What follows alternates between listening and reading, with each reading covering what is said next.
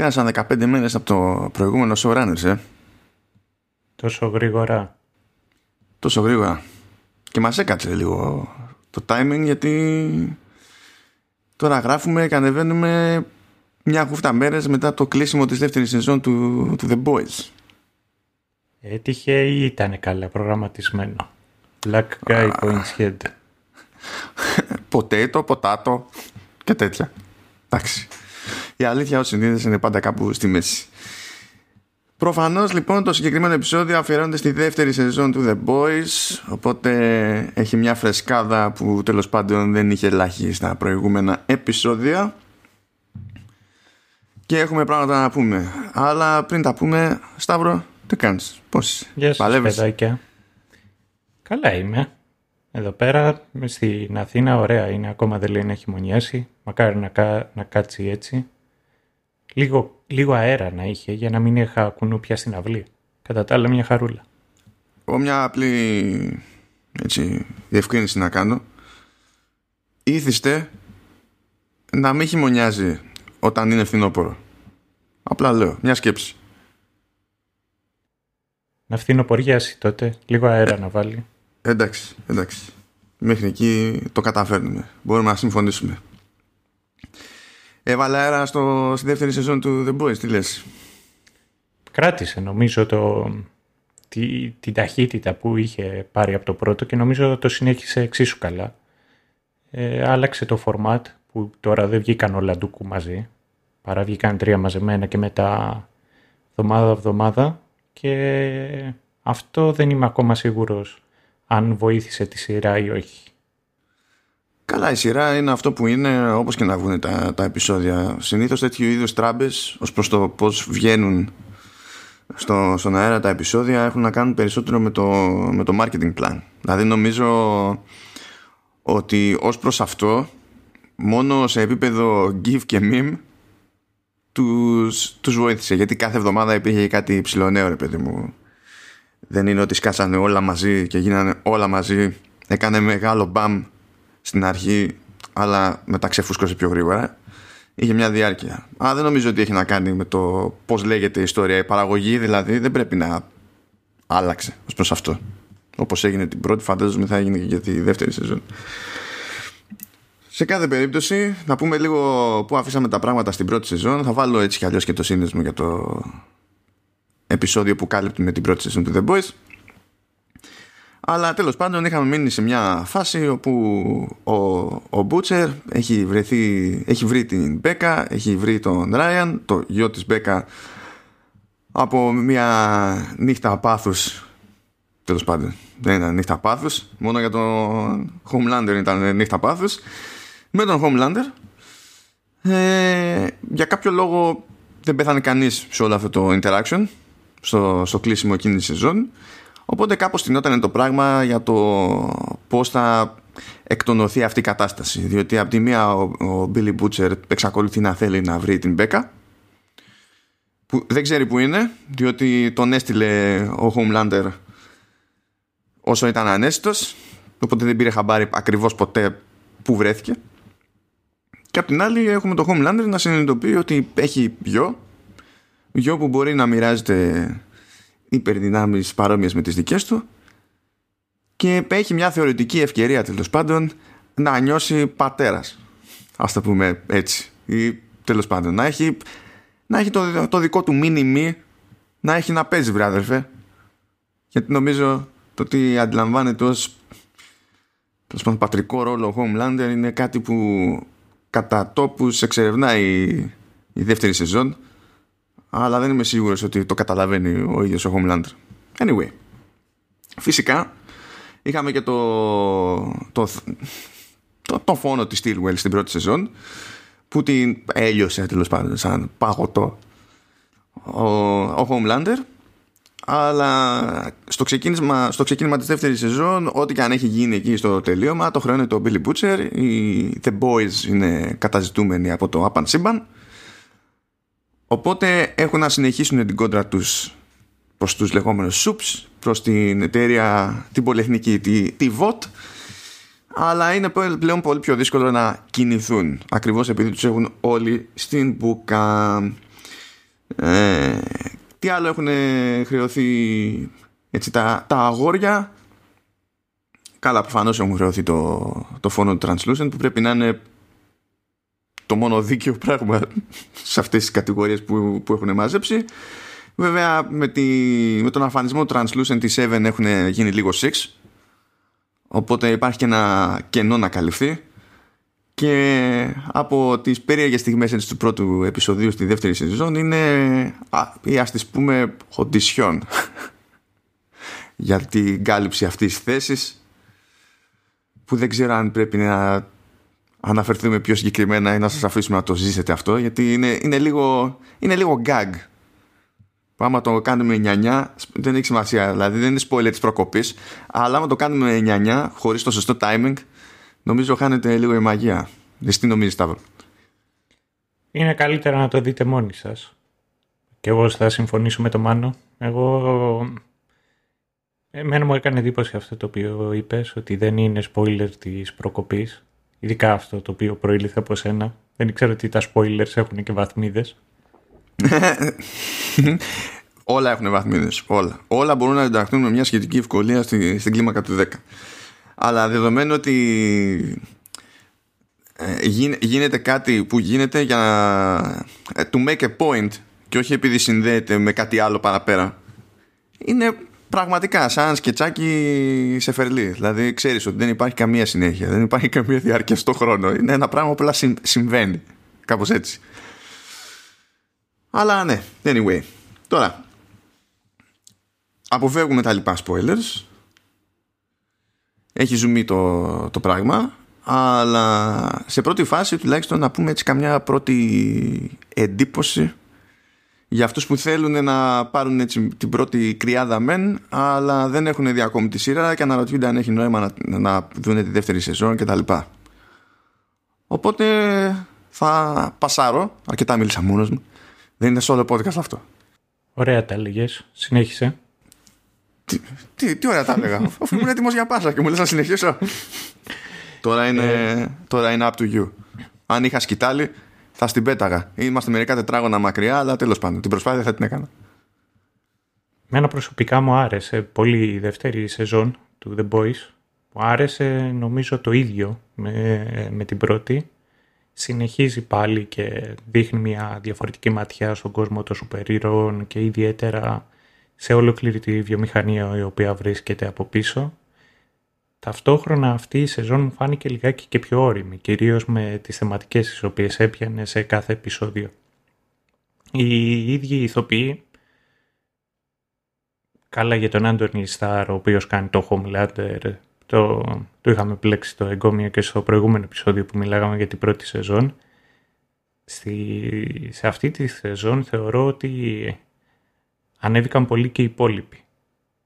Σίγουρα αυτό έχει να κάνει πολλές φορές γιατί στη δεύτερη σεζόν έχουν και περισσότερο χρόνο οι ίδιοι σεναριογράφοι να μάθουν καλύτερα και τους ηθοποιούς, να δουλέψουν περισσότερο μαζί τους και να ταιριάξουν τουλάχιστον τα λόγια τα οποία θα πούνε οι, οι χαρακτήρες με τους ίδιους τους ηθοποιούς και είναι πιο φυσικό το αποτέλεσμα. Τουλάχιστον εγώ αυτό κατάλαβα. Θα το σύστηνα ανεπιφύλακτα και όπως είχα πει και στο προηγούμενο podcast, νομίζω ότι το είχα πει και στο προηγούμενο podcast, το, το προηγούμενο επεισόδιο, είναι μια σειρά η οποία αξίζει να τη δεις ακόμα και αν δεν σου αρέσουν οι σειρές με τους σούπερ ήρωες. Λοιπόν, εγώ δεν είμαι το ίδιο χαρούμενος με τη δεύτερη σεζόν. Δεν είμαι και απογοητευμένος. Δεν έφτασα μέχρι εκεί απλά μου φάνηκε συνολικά πιο, πιο ασταθής. Δηλαδή, αυτό που περιμένω συνήθως από δεύτερες σεζόν είναι ότι εφόσον δεν έχουν το βάρος του, του αρχικού χτισήματος του κόσμου που στην ουσία την πρώτη σεζόν, ειδικά στις περιπτώσεις είναι σαν origin story των πάντων, των χαρακτήρων, του, του, χρονικού πλαισίου, της ας πούμε μυθολογίας της συγκεκριμένης εκδοχής της πραγματικότητας και, και, και, και εφόσον τα έχεις βγάλει αυτά στην άκρη σε πρώτη φάση, υποτίθεται ότι έχει περισσότερο χώρο, ρε παιδί μου, για κάποια πράγματα. Και εκεί φαίνεται το πώς τον χρησιμοποιείς. Και εδώ βλέπω ότι όντως αφιερώνεται περισσότερος χρόνος σε, σε διαφόρους χαρακτήρες. Όντως πάνε να γίνουν πράγματα. Αλλά ακόμα και έτσι κάποια τραβάνε περισσότερο από όσο μου φαίνεται να έχει νόημα. Ε, κάποιοι χαρακτήρες προσποιούνται ότι κινούνται προς κάποια κατεύθυνση και τελικά μένουν ακίνητοι. Ε, ή ε, σε κάποιες άλλες περιπτώσεις κάποια πραγματάκια γίνονται πολύ γρήγορα και, και πολύ απότομα και όχι επειδή υπήρχε στενότητα χρόνου και χώρου. Ε, τώρα, η εντύπωσή μου δεν είναι τόσο αρνητική όσο ακούγεται από αυτό. Απλά δημιουργώ μια αντίθεση τέλος πάντων σε σχέση με το, το βασικό σου το σχόλιο. Αλλιώς, θεωρώ ότι είχαμε.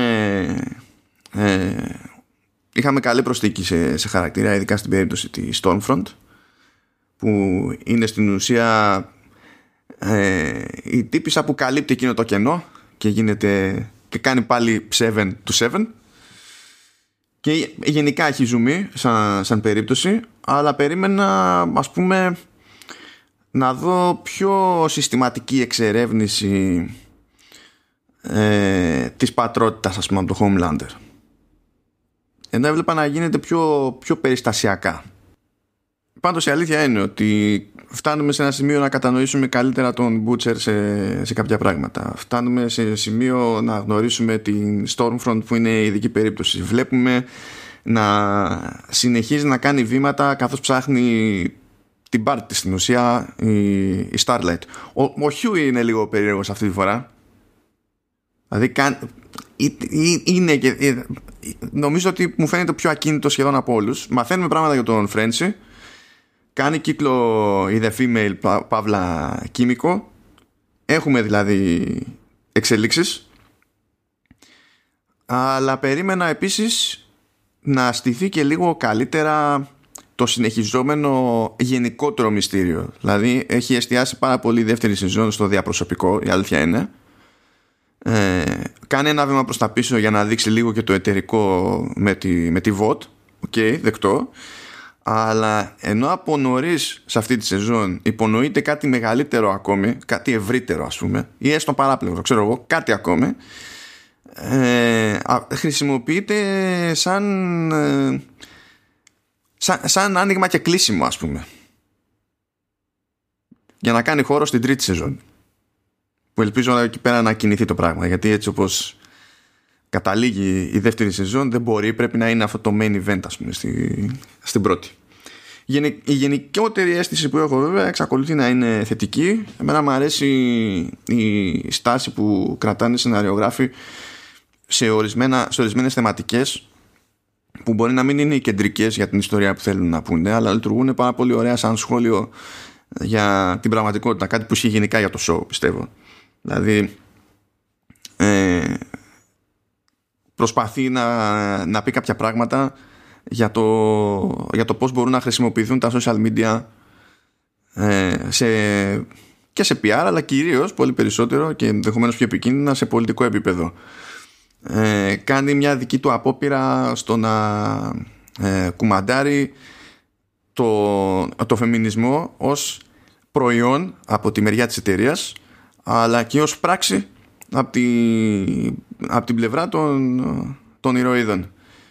Ε, ακόμα και κάποια επιλογή που κάνει με την περίπτωση της Stormfront που ως χαρακτήρας υποτίθεται ότι στο κόμικ δεν είναι «η» αλλά είναι «ο» και είναι μια από τις αλλαγές που, που γίνονται δένεται αυτό με το υπόλοιπο δοκιμαστικό που κάνουν το πείραμα εκεί με τα περί φεμινισμού και μου αρέσει που δεν ακολουθούν ακριβώς την πεπατημένη. Δεν, δεν πάνε για το, για το πιο εύκολο και το πιο εύπεπτο. Στην ουσία αν το κάνανε αυτό θα έρχονταν σε θα μοιάζανε περισσότερο με τη στάση που φαίνεται να κρατάει η VOT την οποία προφανώς θέλουν να καυτηριάσουν οι, οι σενάριογράφοι. Τουλάχιστον έτσι το, το εκλαμβάνω εγώ. Μ' αρέσουν, μ' αρέσουν τις λεπτομέρειες. Και γι' αυτό συνεχίζω και εκτιμώ τη σειρά τέλο πάντων παρότι θεωρώ τη δεύτερη σεζόν λίγο πιο περίεργη από όσο θα ήθελα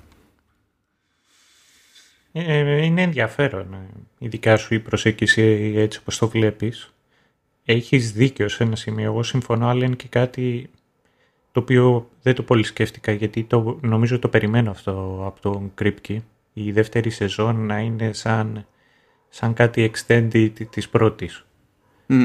Και συνήθως κάνει το BAM στη, στη τρίτη σεζόν της σειράς. Ε, Εμένα μου άρεσε ένα. Προσπαθείς να μου πεις ότι το Supernatural έκανε μπαμ στην τρίτη σεζόν. Απλά για να αποκωδικοποιώ ναι, όπω πρέπει τα ναι, νοήματα. Ναι, ναι. ναι η τρίτη σεζόν ήταν νομίζω η κορυφαία.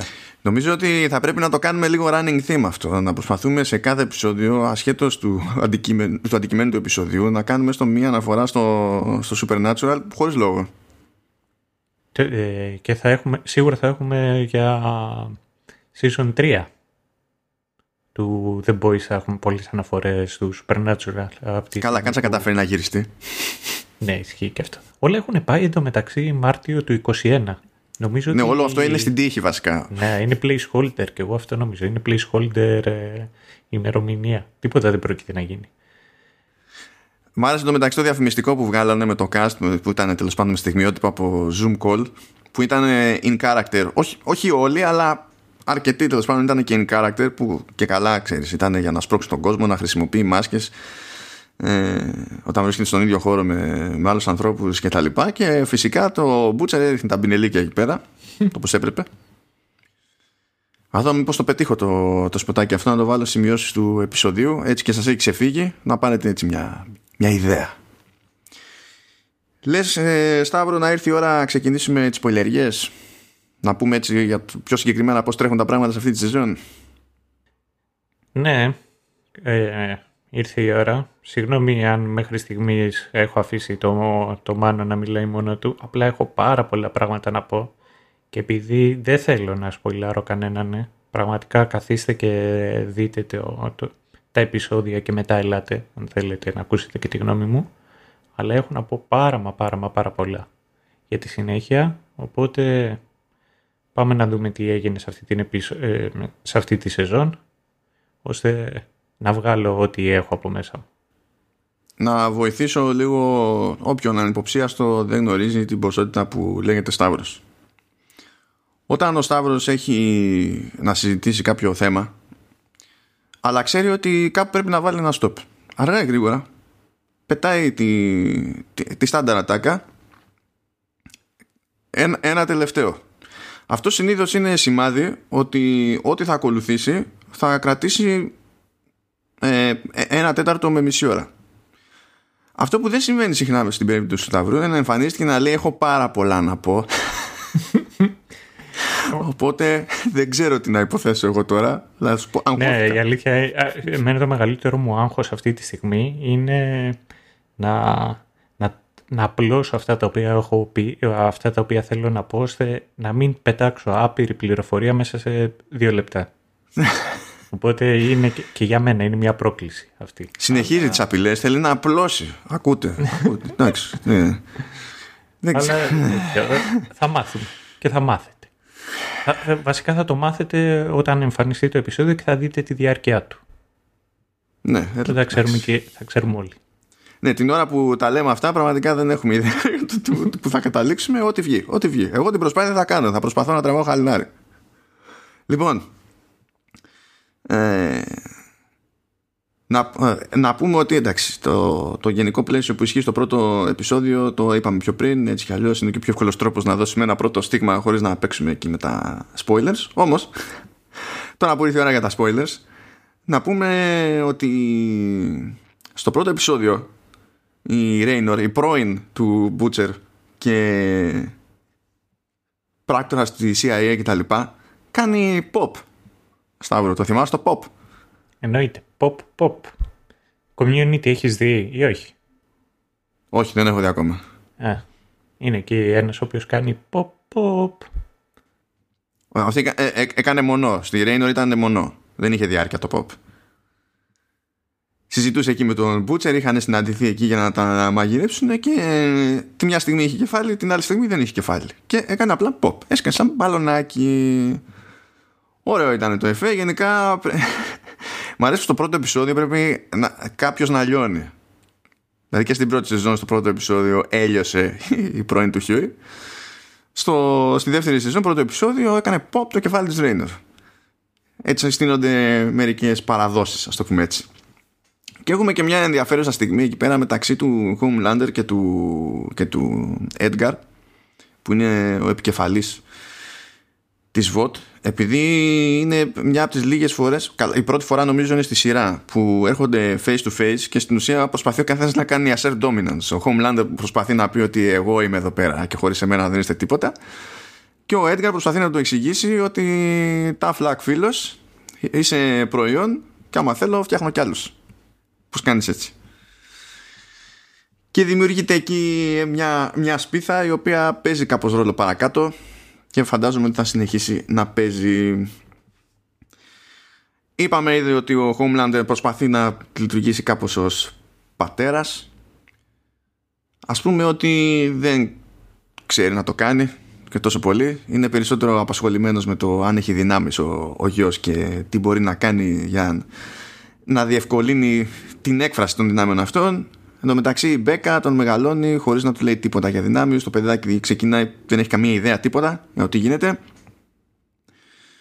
Ε, και το σκεπτικό της Μπέκα τουλάχιστον είναι ότι προσπαθεί να του προσφέρει μια πιο φυσιολογική παιδική ηλικία ώστε να μην καταλήξει εκτός τόπου και χρόνου στα μυαλά όπως είναι ο Homelander. Όσο να πει Σταύρο φυσιολογική σκέψη. Ναι.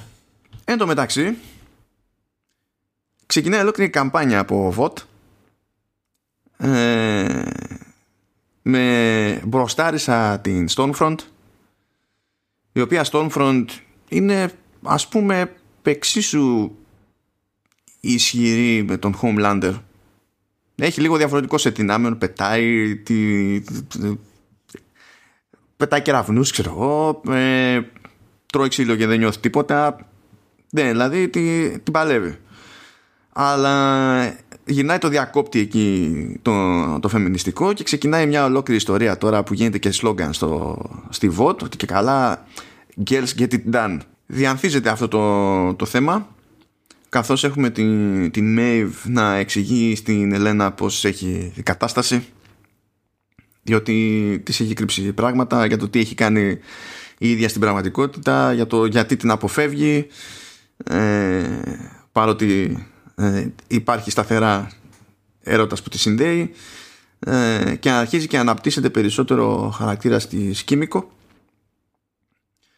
που μαθαίνουμε πια ότι ο αδελφός της λέγεται Κέντζι ήταν και εκείνο αντικείμενο πειραματισμού. Ε, έχει τηλεκινήσει έχει τηλεκινητικές δυνάμεις. Έρχεται λάθρεα Άλλος ένας καθόλου τυχαίος συμβολισμός για την περίσταση. Έρχεται λαθρέα στις Ηνωμένες Πολιτείες ε, με σκοπό να συμμετάσχει σε τρομοκρατικές επιθέσεις κτλ. Οπότε απλώνονται στο συγκεκριμένο επεισόδιο ε, οι, οι γυναίκες της σειράς γιατί έτσι κι αλλιώς ε, πρώτον why not; Και δεύτερον όλα τα υπόλοιπα στους υπολείπους είναι λίγο awkward. Δηλαδή, ο Deep τρυπάρει, φαντάζεται πράγματα, πιάνει κουβέντα με τα, με τα βράνια του, τα οποία βράγχια έχουν ε, τη φωνή του Πάτον Όσβαλντ, είναι από τις αγαπημένες στιγμές της σεζόν. Και είναι και από τους αγαπημένους ηθοποιούς μου, ε, τουλάχιστον για μένα in general. Ε, έχει, είναι μουτσούνα ο τύπος. Όπου το ναι, ναι, είναι, είναι θεότητα. Είναι θεότητα. Ε, και παράλληλα η σχέση μεταξύ Χιούι και Μπούτσερ είναι λίγο περίεργη. Δεν τα πάνε καλά μεταξύ τους, έχουν ψυχραντεί. Σε εκείνη τη φάση δεν είναι καν ξεκάθαρο το γιατί ακριβώς ο καθένας τα... είναι ενοχλημένος με τον άλλον. Είναι κάτι που σιγά σιγά φαίνεται, φαίνεται παρακάτω. Και έτσι νομίζω ότι έχουμε ορίσει ακόμη καλύτερα το, το γενικό πλαίσιο για αυτή τη σεζόν. Γιατί η αλήθεια είναι ότι δεν φτάνει το πρώτο επεισόδιο. Χρειάζεται και το δεύτερο για να μπουν όλα τα στρατιωτάκια στη σειρά. Γιατί από εκεί και πέρα έχουμε εξέλιξη σε αυτά τα themes που έχουμε προλάβει και έχουμε αναφέρει ήδη. Δηλαδή, για να καταφέρω λίγο να το ομαδοποιήσω χωρίς να το πηγαίνουμε υποτίθεται επεισόδιο-επεισόδιο. Ε, καταφέρνει η ομάδα και στην ουσία διαρρέει στα, στα media ε, η ύπαρξη του Compound V. Και η ελπίδα είναι, μετά από αυτή την προσπάθεια που είναι περισσότερο έτσι προσπάθεια της Starlight και του Huey, η αλήθεια είναι, ε, θα, ότι με αυτόν τον τρόπο θα ξεμπροστιαστεί η, η VOT ε, και θα καταρρεύσουν τα πάντα. Φυσικά αυτό δεν συμβαίνει διότι η VOT έχει και marketing. Γιατί έχουμε το marketing σε αυτές τις περιπτώσεις; Γιατί, γιατί πληρώνουμε το PR. Πληρώνουμε το PR για, και για crisis management. Ε, και είναι μία από, ακόμη από τις αποτυχίες που έχει η ομάδα σε όλη τη σεζόν και δεν είναι, δεν είναι καν η μοναδική. Παρακάτω προσπαθεί να πάει δια της νομικής οδού και σε αυτή την προσπάθεια διασταυρώνονται οι δρόμοι της ομάδας με τον Lamplighter ο οποίος Lamplighter ξέρουμε από, από πριν ότι είναι εκείνος που έκανε έξτρα κρίσπι ό,τι είχε μείνει από την οικογένεια της Μάλορη και τον βρίσκουμε σε ένα πράγμα που μοιάζει με ψυχιατρίο αλλά στην πραγματικότητα είναι εργαστήριο για πειραματισμό με compound V σε ενήλικες. Ε, και το, να πούμε ότι το παίζει φύλακα, το παίζει εκαθαριστής όταν το πείραμα πηγαίνει στραβά οπότε ψήνει και κάποιον ακόμα εκεί μέσα. Αλλά τέλος πάντων με τα πολλά υποτίθεται ότι ψήνεται αποτυχία ε, ο Lamplighter να καταθέσει κατά της Vought και τα λοιπά. Ούτε αυτό πηγαίνει καλά. Διότι ο Lamplighter έχει μια διαφορετική άποψη για το πώς έχει νόημα να ξεμπερδέψει από το μάταιο τούτο κόσμο Λέγει κάτι παραμύθια στον Χιούι, εισβάλλουν στη, στη Vought. Ο Χιούι πηγαίνει και πακέτο γιατί υποτίθεται ότι όλο αυτό γίνεται για να σωθεί η Starlight που στο μεταξύ έχει φυλακιστεί και τα λοιπά. Και αυτό που είχε να κάνει ο Lamplighter, που αυτό που ήθελε να κάνει ήταν να πάει στο στο boardroom, boardroom τι να το πεις, στο γραφείο στην αίθουσα συνεδριάσεων που έχουν ναι, στο, στο Hall of Justice ναι, αυτό ναι, θέλω να το κάνει. που έχουν οι Seven, που έχει και τα αγάλματά τους εκεί πέρα και ήθελε να πάει να ανάψει φωτιά στον εαυτό να αυτοπριποληθεί μπροστά στο άγαλμά του. Ξενέρωσε γιατί έχουν εξηλώσει το άγαλμά του. Παρ' όλα αυτά αυτός δεν το σταμάτησε, οπότε λαμπάδιασε. Και πάει και αυτός έξτρα κρίσπι, πάει ο μάρτυρας. Άλλη μια αποτυχία για The Boys. Και δεν τελειώνουν και οι αποτυχίες για The Boys, γιατί μετά βρίσκουν άλλο μάρτυρα, τον επιστήμονα που είχε τρέξει τα αρχικά πειράματα κτλ. Και, και εκείνον που γνωρίσαμε ως πιο πατρική φιγούρα στην πρώτη σεζόν, στα παιδικά χρόνια του Homelander κτλ. Και, και γίνεται και αυτός υποτίθεται με το ζόρι βέβαια, αφού ο Μπούτσερ με πάσα ευγένεια του απειλεί την οικογένεια κτλ. Αποφασίζει και αυτός, παρά τις αρχικές ενστάσεις, να πει τέλος πάντων, προκειμένου να σωθεί η οικογένεια, ας γίνω εγώ ρουφιάνος της υπόθεσης. Και φυσικά δεν προλαβαίνει ούτε αυτός γιατί γίνεται άλλο ένα κεφαλάκι που κάνει pop. Εκεί που ξεκινάει η δημόσια διαδικασία υποτίθεται η ακροματική διαδικασία με εκπροσώπους του, του Κογκρέσου και τα λοιπά αρχίζουν τα pop pop pop pop pop, pop στο κινητό μπαλονάκια πολλά και ας κάνει όλα. Το ρεζουμέ φυσικά είναι ότι ό,τι και αν δοκιμάζουν σε αυτή τη σεζόν οι The Boys πηγαίνει άπατο. Που εντάξει, φαντάζομαι ότι είναι και λίγο υποχρεωτικό πώς θα συνεχίσει η σειρά. Άμα δεν, δεν συνεχίζουμε στο άπατο. Αλλά αυτό, αυτή είναι η γενική προσπάθεια στη, στην όλη περίπτωση. Παράλληλα, βλέπουμε την VOT ως εταιρεία να, να προσαρμόζεται. Ε, χώνει την Stormfront η οποία έχει κάτι θέματα κρατάει από ναζί κοπέλα ήταν ε, η γυναίκα του ιδρυτή της VOT ήταν η γυναίκα του VOT γενικά δεν γυρνάει δεν ψοφάει, δεν, δεν, δεν. Και ξεκινάει μια ολόκληρη καμπάνια που θα μας θυμίσει πολλά πράγματα από την πραγματικότητα ε, που σπρώχνει γενικά ακροδεξιές ιδέες, ξενοφοβικές ιδέες, ε, το φέρνει λίγο λίγο εκεί πέρα για να φταίνει οι μετανάστες. Έχουμε και τα κατάλοιπα από την προηγούμενη σεζόν ότι στην ουσία τρέχανε τα πειράματα εκτός Ηνωμένων Πολιτειών και έχουμε πλέον σε διάφορες μεριές super villains ή super terrorists ή δεν ξέρω και εγώ τι οπότε ένα πάτημα ακόμη και σιγά σιγά γυρίζει το αφήγημα η VOT με τη λογική ότι ναι ναι εντάξει κάναμε εμείς τα πειράματα και τέτοια και ντροπή και τι να γίνει και δεν είχαμε ιδέα αλλά τώρα που υπάρχει αυτή η απειλή που υπάρχει εντάξει χρειαζόμαστε περισσότερο compound V και τρέχουν οι συμφωνίες με το Αμερικανικό κράτος για να προμηθευτεί ο στρατός με Compound V και δεν συμμαζεύεται οπότε γυρνάει και αυτή η φάση σιγά σιγά πώς φαίνεται μέχρι τώρα Σταύρο; Mm. Θες να πιάσουμε αυτές τις δύο γραμμούλες πριν συνεχίσουμε τις υπόλοιπες; Όλα τα λεφτά για μένα ήταν αυτό το οποίο θα σας πούμε τώρα που μπορούμε να, πούμε, να μιλήσουμε με spoilers ήταν το casting. Μέχρι να πάρει τη, την 7η θέση στου 7 η, η Stormfront αποφασίζουν να κάνουν casting και από τη στιγμή που πλέον δεν υπάρχει η Stillwell εμφανίζεται. Θύμισε μου πώς είναι λένε αυτή τη γλυκύτατη ηθοποιό. Όχι ηθοποιό, ο ρόλος πώς λέγεται.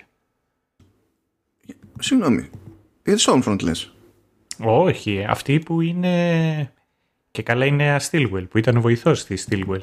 Α, η Ashley από το, από το PR ναι, ναι, το PR που παρένθεση μιλάμε για το καλύτερο Εκεί εμένα, ε, ε, ενώ ολόκληρη η σειρά βασίζεται πάνω στην πραγματικότητα και σε έναν κόσμο πραγματικό όπως θα ήταν οι σούπερ εκεί που μου τα χαλάει και θυμάμαι το πόσο ταυτόχρονα και ξένο είναι και προϊόν φαντασίας, είναι το πόσο καλά λειτουργεί το PR μιας μεγάλης εταιρείας. Πού στον πραγματικό κόσμο λειτουργεί τόσο καλά το PR αυτής της εταιρείας, φαντάσου, φαντάσου την Blizzard, φαντάσου την Amazon, σε κάτι τέτοιες περιπτώσεις. Φαντάσου την Tesla εκεί που θα ξεκινούσε στο Twitter ο Elon Musk τι θα γινόταν αν είχαν να, να διαχειριστούν παρόμοιες καταστάσεις. Αλλά τέλος πάντων είναι εκεί η Ashley και θέλει να προσθέσει τον 7ο ήρωα του 7 και αρχίζει και κάνει casting. Ε, και κλασικά όπως κάνουν οι μεγάλες εταιρείες, αυτό το οποίο έχουν μπροστά τους είναι μια σελίδα με checkboxes τα οποία πρέπει να γεμίσουν και απαιτούν όσο γίνεται περισσότερο να καλύψουν κάποια κενά τα οποία έχει η ομάδα ώστε να είναι πιο αρεστή στο κοινό. Ε, και από εκεί που ψάχνει κάποιος, φαντάζομαι έχεις σκανάρει και άλλους, καταλήγει σε, στον έναν υποψήφιο και τον παρουσιάζει στο Homelander, ο οποίος ο Κακομύρης είναι τυφλός. Και γιατί είναι κακομύρης. Βασικά είναι λίγο Daredevil, για να το πούμε έτσι εύκολα ναι. στα γρήγορα. Α, αυτό ακριβώς. Και ξεκινάει να, να λέει Άσλι για ποιο λόγο θα είναι αγαπητός στο, στο κοινό και ενώ βλέπεις εκεί τον Homelander να χαμογελάει και να γνέφει καταφατικά, εγώ κάθε φορά όταν ο Homelander χαμογελάει και γνέφει καταφατικά αρχίζουν και σηκώνονται οι τρίχες ναι. γενικότερα ε, και όπως καταλαβαίνεις του ρίχνει δύο χαστούκια εκεί στα αυτιά ο, ο άλλος μένει κουφός και λέει Τώρα τι γίνεται, τώρα τι κάνουμε. Αυτό εμένα μου άρεσε. Τώρα είσαι και τυφλός και κουφός και μου είσαι άχρηστος. Σε ευχαριστώ, γεια σας. Αυτό και μετά. Εμένα μου άρεσε πολύ και, και το storyline του The Deep που μπλέκει με το Church of the Collective. Του τα φρέσκα. Δεν σου φάνηκε όμως ότι έπρεπε να έχει κινηθεί λίγο παραπάνω; Το, το κομμάτι του The Deep. Γιατί το ότι δείχνει τη, τη μεταστροφή του πώς, και πώς καταλήγει να πάρει την απόφαση πάνω στην αδυναμία του να χωθεί στο Church of the Collective okay, όλο αυτό έχει ενδιαφέρον αλλά μετά ξαφνικά πάλι μένει ψηλοακίνητος εγώ περίμενα δηλαδή ακριβώς επειδή είχε το, στα πρώτα επεισόδια το, ε, είδα μια όθηση ότι θα προλάβαινε να κάνει κάτι παραπάνω ρε παιδί μέσα σε αυτή τη, τη σεζόν. Τουλάχιστον αυτή η υποψία μου είχε, μου είχε μείνει Ακρι... Όχι τίποτα άλλο, το ξεκινήσανε και καλά. Ναι, ισχύει. Με, με τη φάλαινα λες. Καλά, το λέω για τις παρεστήσεις πρωτίστως, αλλά ε, φάλαινα, εντάξει, τι να γίνει. Φάλαινα. No actual whales were harmed in the filming of this season. Αυτό να πούμε. Κοιτάξτε. Εγώ πιστεύω ότι δεν ήμουν σίγουρος και εγώ περίμενα ότι ίσως θα δούμε κάτι παραπάνω, αλλά και απ' την άλλη περίμενα, περιμένω τουλάχιστον ότι θα είναι for the long con το, όλη η ιστορία με το The Deep. Και τουλάχιστον αυτό το οποίο είδαμε και σε αυτή τη σεζόν είναι το ότι πώς ένας χαρακτήρας με το όνομα The Deep είναι ταυτόχρονα ένας τόσο ρηχός άνθρωπος. Πραγματικά το παιδί είναι στόκος. Δεν είναι απλά ρηχός, είναι στόκος. Ακόμα και στη φάση με τη φάλα. Λοιπόν, παιδιά, κοιτάξτε να δείτε. Ξεκινάει μια καταδίωξη εκεί των The Boys. Είναι να σκάσει και ο Homelander, είναι να γίνει ολόκληρη ιστορία. Επειδή θέλει να πουλήσει εκδούλευση ο The Deep, πηγαίνει πρώτος εκεί, επειδή είναι θαλάσσια η φάση, οπότε μπορεί να, να χωθεί, μπορεί θεωρητικά να φανεί χρήσιμος. Φτάνει πρώτος στη σκηνή και και θέλει να το παίξει ιστορία για να κερδίσει πάλι την εύνοια της Vought και των 7. OK. Okay. Και πάει να... Είναι σε ταχύπλοο η ομάδα, η γνωστή. Είναι σε ταχύπλοο. Και προσπαθεί να προσεγγίσει ένα νησάκι, να χωθεί σε μια σπηλιά. Δεν ξέρω τι διάλογο ήταν εκεί πέρα. Και θεωρεί λογικό The Deep. Μου τι ήταν. Ναι, τέλος πάντων. OK. Okay. Και θεωρεί λογικό The Deep να προσπαθήσει να ανακόψει την πορεία του, του σκάφους βάζοντας εκεί μπροστά στην ακτή μια φάλαινα. Και γενικά το σκάφος το κουμαντάριζε ο Μπούτσερ. Ποια είναι η πρώτη ιδέα που ξέρουμε όλοι θα πέρασε στο μυαλό του Μπούτσερ; Μα φυσικά να εμβολίσει τη φάλαινα. Και διαλύει τη φάλαινα. Και είναι όλοι μέσα, καταλήγουν όλοι μέσα στη φάλαινα, μέσα στην αηδία. Και ο, ο The Deep κατευθείαν σοκάρεται, φάση που να το φανταστώ, μου έφαγαν τη φάλαινα, βάζει εκεί τα κλάματα, δεν την παλεύει καστάν. Δεν μπορεί το παιδί, δεν μπορεί. Δεν κάνει για The Seven. Να μου πεις σιγά και, και το παράσημο να είσαι στο The Seven, έτσι όπως είναι, αλλά τέλος πάντων, λέμε τώρα. Κουβέντα να γίνεται. Το θέμα είναι στο τέλος, εκεί όταν... Ε, γιατί για να φτάσουμε στο τέλος, μπαίνει στο Church of the Collective, που τέλος πάντων είναι η αντίστοιχη εκκλησία της ανεντολογίας στον κόσμο, το The Boys, και δεν χάνουν χρόνο οι, οι δημιουργοί να, να πετάξουν όχι βελάκια στην εκκλησία της ανεντολογίας, ρουκέτες ολόκληρες πετάνε, σχολιάζοντάς την, ε, και Τέλος πάντων για να τον βοηθήσουν το The Deep, ο οποίος έκανε join a cult. Ε, είναι τόσο... Ε, ε, είναι στόκος όντως. ε, του, του κάνουνε, του ετοιμάζουν ένα γάμο. Και έχει ενδιαφέρον τέλος πάντων γιατί το casting για να διαλέξει την ύφη διατρέχει όλα τα επεισόδια είναι συνδετικός κρίκος πολλές φορές ανάμεσα στις σκηνές και στο τέλος συνειδητοποιείς για ποιο λόγο περνάνε οι, οι γυναίκες ε, μπροστά από την κάμερα και τους παίρνουν συνέντευξη για το τι είναι η αγάπη και τι είναι η σχέση. Ε, όταν κάνει ολόκληρο το κύκλο του αυτή η σχέση του The Deep με το Church of the Collective, τη τελευταία στιγμή παραπονιέται και εκεί η αλήθεια εμένα με πόνισε η ψυχή μου για αυτή την οποία του βάλανε να, να παντρευτεί και λέει she gives terrible blowjobs. και... Του στείλει ένα πράγμα ήθελα να έχει. Ένα. και δεν έχει ούτε αυτό. δεν, δεν την παλεύει το. Πραγματικά δεν την παλεύει το άτομο καθόλου. Τέλος πάντων, για να το κλείσουμε για να ανοίξει το φράγμα. Εγώ είμαι το φράγμα. Ναι, Ωραία. Ε, νομίζω ότι μια άλλη σημαντική τέλος πάντων γραμμή αφηγηματική είναι, το, είναι ο Homelander στη υποτιθέμενη τέλος πάντων πατρική του φάση ε, και το πως όλο αυτό δένει ε, με την Stormfront. Η Stormfront έχει ξεκάθαρη ατζέντα, γενικά είναι ναζί η κοπέλα. Ε, όσο προχωράνε τα επεισόδια τόσο πιο απροκάλυπτα ναζί είναι Δηλαδή για τον Edgar που ε, δεν είναι λευκός έχει να πει ένα καλό λόγο ο οποίος καλός λόγος μεταφράζεται σε ε, είναι αρκετά έξυπνος για, για τη ράτσα του. αυτή, αυτή, αυτή είναι, αυτό είναι το, η φιλοφρόνηση της Stormfront σε τέτοιες περιπτώσεις. Μέχρι εκεί πάει. Ε, και δεν κάνει γενικά ευκαιρίες. Δηλαδή, ούτε το A-Train πηγαίνει ακριβώς επειδή είναι μαύρος και τέτοια είναι όσο πάει είναι απροκάλυπτα. Στο, στο μυαλό του ο Homelander είναι ιδανικό παράδειγμα της αρέα φυλή. Ε, μέσα σε όλα καταλήγει τώρα τι να πω, να, να τον ερωτεύεται; Ούτε που ξέρεις με τη Stormfront αν είναι έρωτας ή αν είναι σκάλωμα ιδεολογικό το κόλλημα με το, με το Homelander. Ο Homelander εν τω μεταξύ βρίσκει από κάπου να πιαστεί Νιώθει ότι και καλά έχει μια γυναίκα πρώτον που τον αντέχει. Γιατί Εντάξει δεν είναι και εύκολο Όταν είσαι super hero πάνω, πάνω στο σεξ. Όταν σκάει Stormfront και σου λέει Laser my tits Και δίνεις πόνο και δεν παθαίνει τίποτα Ξεθυμένεις την παιδί μου. Μπορείς να εκφραστείς Αισθάνεσαι μια απελευθέρωση. Και έρχονται εκεί πέρα λίγο πιο κοντά Αν και αυτό δεν κρατάει έτσι για πάρα πολύ, αρχίζει και μπαίνει λίγο σε υποψίες. Ε, φτάνει σε ένα σημείο η Stormfront να πάρει τη, τη, τη, την κοινή γνώμη με το μέρος της, να φανεί περισσότερο με τα κατορθώματά της. Και επειδή είναι ψωνάρα ο Homelander, δεν το παίρνει και πολύ ωραία το πράγμα. Και αν θυμόμαστε από την πρώτη σεζόν, έχει φοβερό σκάλωμα με το να του πει οποιοδήποτε ψέματα. Και επειδή την πιάνει η Stormfront σε, σε ψέμα πάνω, τυλτάρει και εκεί περισσότερο. Δεν εκφυλίζεται τελείως η κατάσταση, αλλά υπάρχει, υπάρχει τριβή στην όλη ιστορία.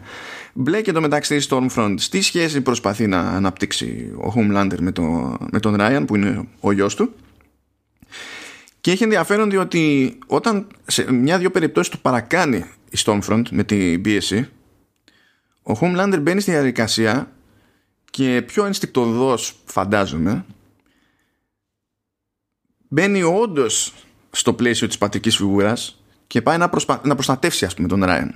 Εκεί που πάνε μια βόλτα σε ένα μολ ε, και κάθονται να φάνε σε fast food και φυσικά τώρα όταν κάθεται ξαφνικά ο Homelander και Stormfront σε ένα τραπεζάκι δεν γίνεται στον κόσμο του, του, του παιχνιδιού πήγα από ναι, του, της σειράς να περάσουν απαρατήρητοι και σκάνε εκεί πέρα fanboys, fangirls να βγάλουμε selfie, το έτσι, ο αλλιώς κτλ. Οπότε σκάει ένα mob στην ουσία και δεν αισθάνεται, ρε παιδί μου, καλά. Ο Ryan που δεν είναι και συνηθισμένο το παιδί σε κόσμο και τέτοια. Και σε εκείνη τη φάση, ενώ η Stormfront προσπαθεί να, το, να βάλει την ανησυχία του στην άκρη, ότι εντάξει και καλά, θα, δεν είναι τίποτα, θα συνηθίσεις. Ο Homelander βλέπει ότι παραζορίζεται ο Ryan και τον παίρνει και φεύγουνε. Είναι από τις φάσεις που δίνουν πάλι ενδιαφέρον στο, στον Homelander ως χαρακτήρα. Και, το, και νομίζω ότι φαίνεται αυτό και σε μια άλλη στιγμή όταν παίζει μια κόντρα με, τη, με την Μπέκα και η Μπέκα του λέει ότι προσπαθώ να τον κρατήσω μακριά από τα, όλα τα υπόλοιπα στην ουσία επειδή προσπαθώ να του δώσω μια πιο φυσιολογική παιδική ηλικία αυτή που δεν είχες εσύ και εκεί τον βλέπεις λίγο και σφίγγεται και έχει έχει ρε παιδί μου έχει, έχει ζουμί το, το κομμάτι αυτό. Ε, ε, ε, είναι πολύ ωραίο το πώς κάνει πραγματικά να, να έστω και λίγο να το λυπηθείς. Πολύ ωραία.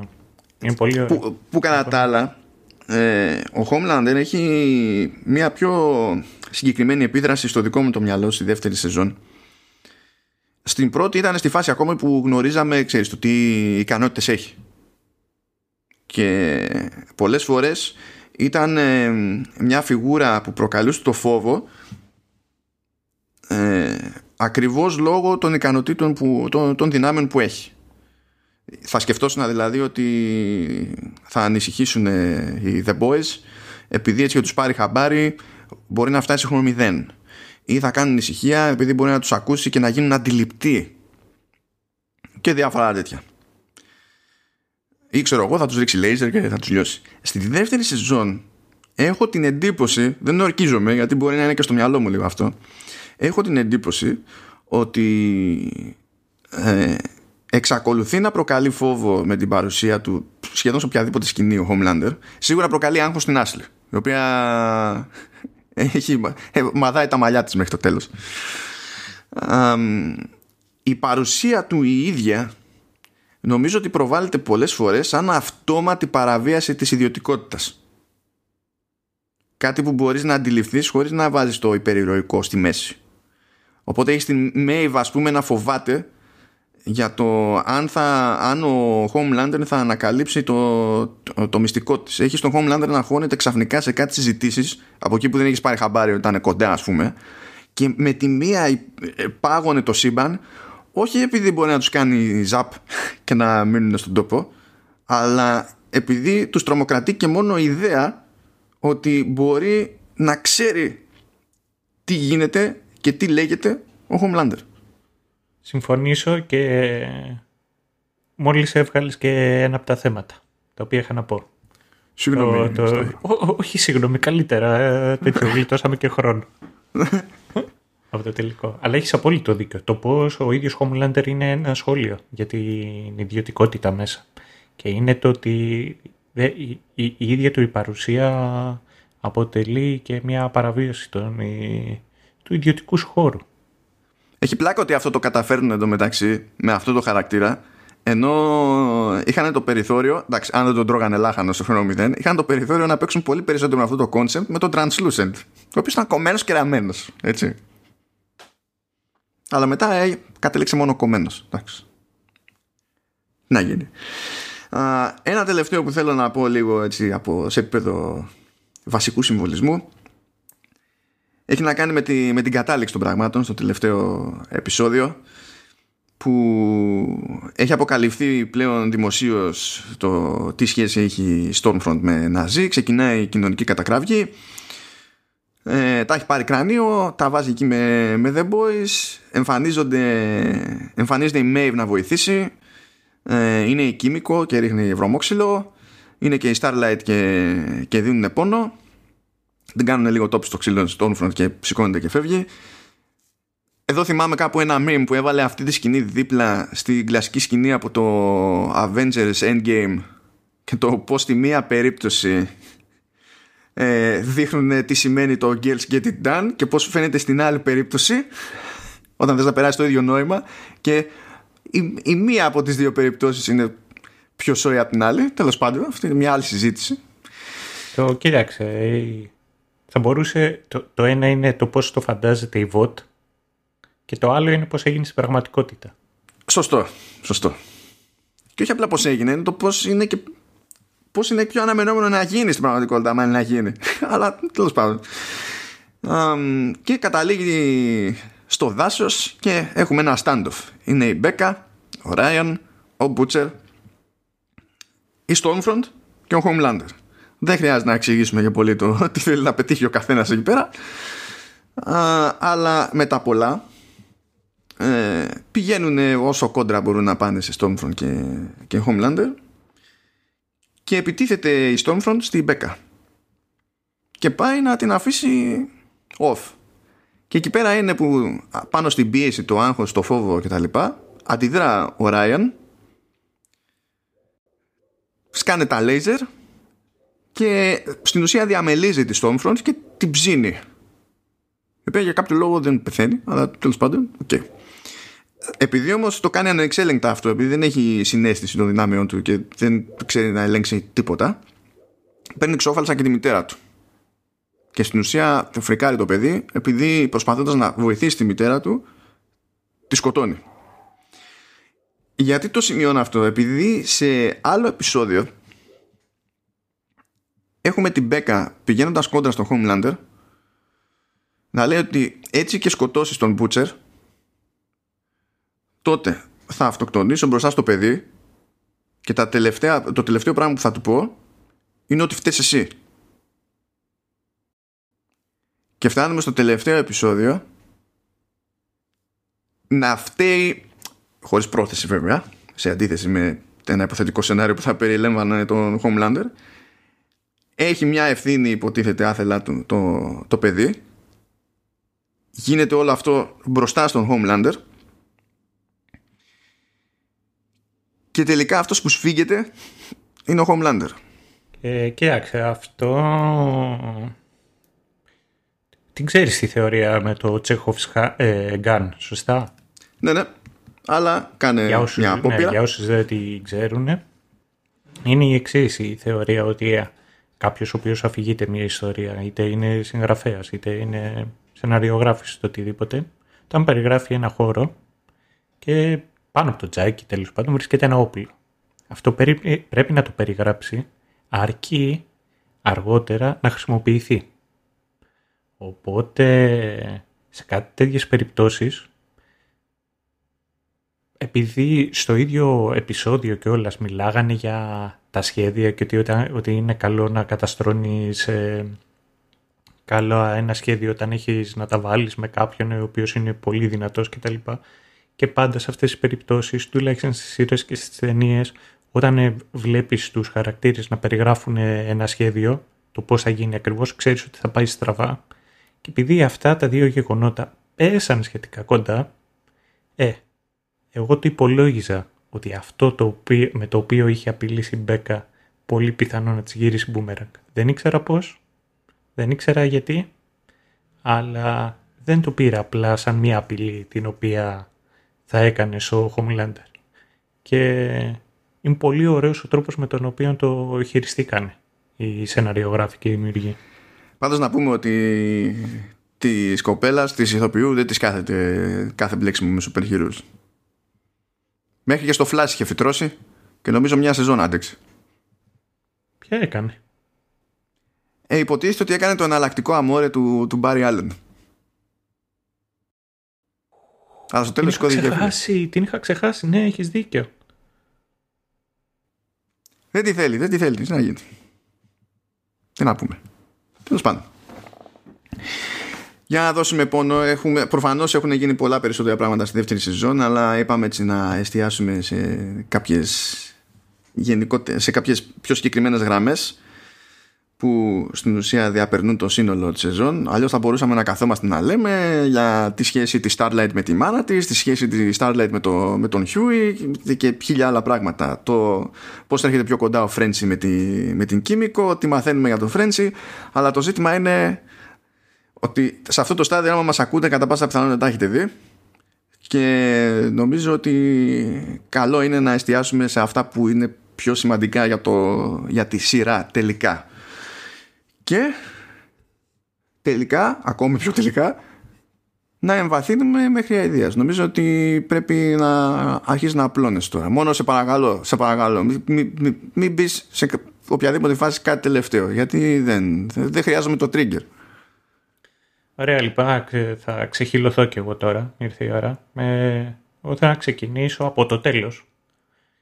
Αυτή η σεζόν είχε ένα μυστήριο.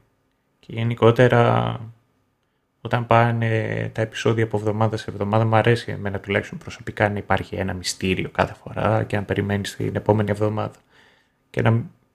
Καλή φάση είναι και τα memes από εβδομάδα σε εβδομάδα, αλλά εμένα μου αρέσει και το what if και να κάνω υποθέσεις. Και έχει να κάνει κυρίως με την ε, Congresswoman. Πώς είναι, γερουσιαστήνα, γερουσιαστή. Πώς πάει αυτό σε ελληνικά; Το ξεχνάω. Ε, είναι, δεν, νομίζω δεν, έχει, δεν υπάρχει τελικός τύπος. Πρέπει να είναι ο ή γερουσιαστής. Όπως είναι ο ή δικαστής. Αν και το δικαστή να αφοριέται, αλλά τεχνικώ.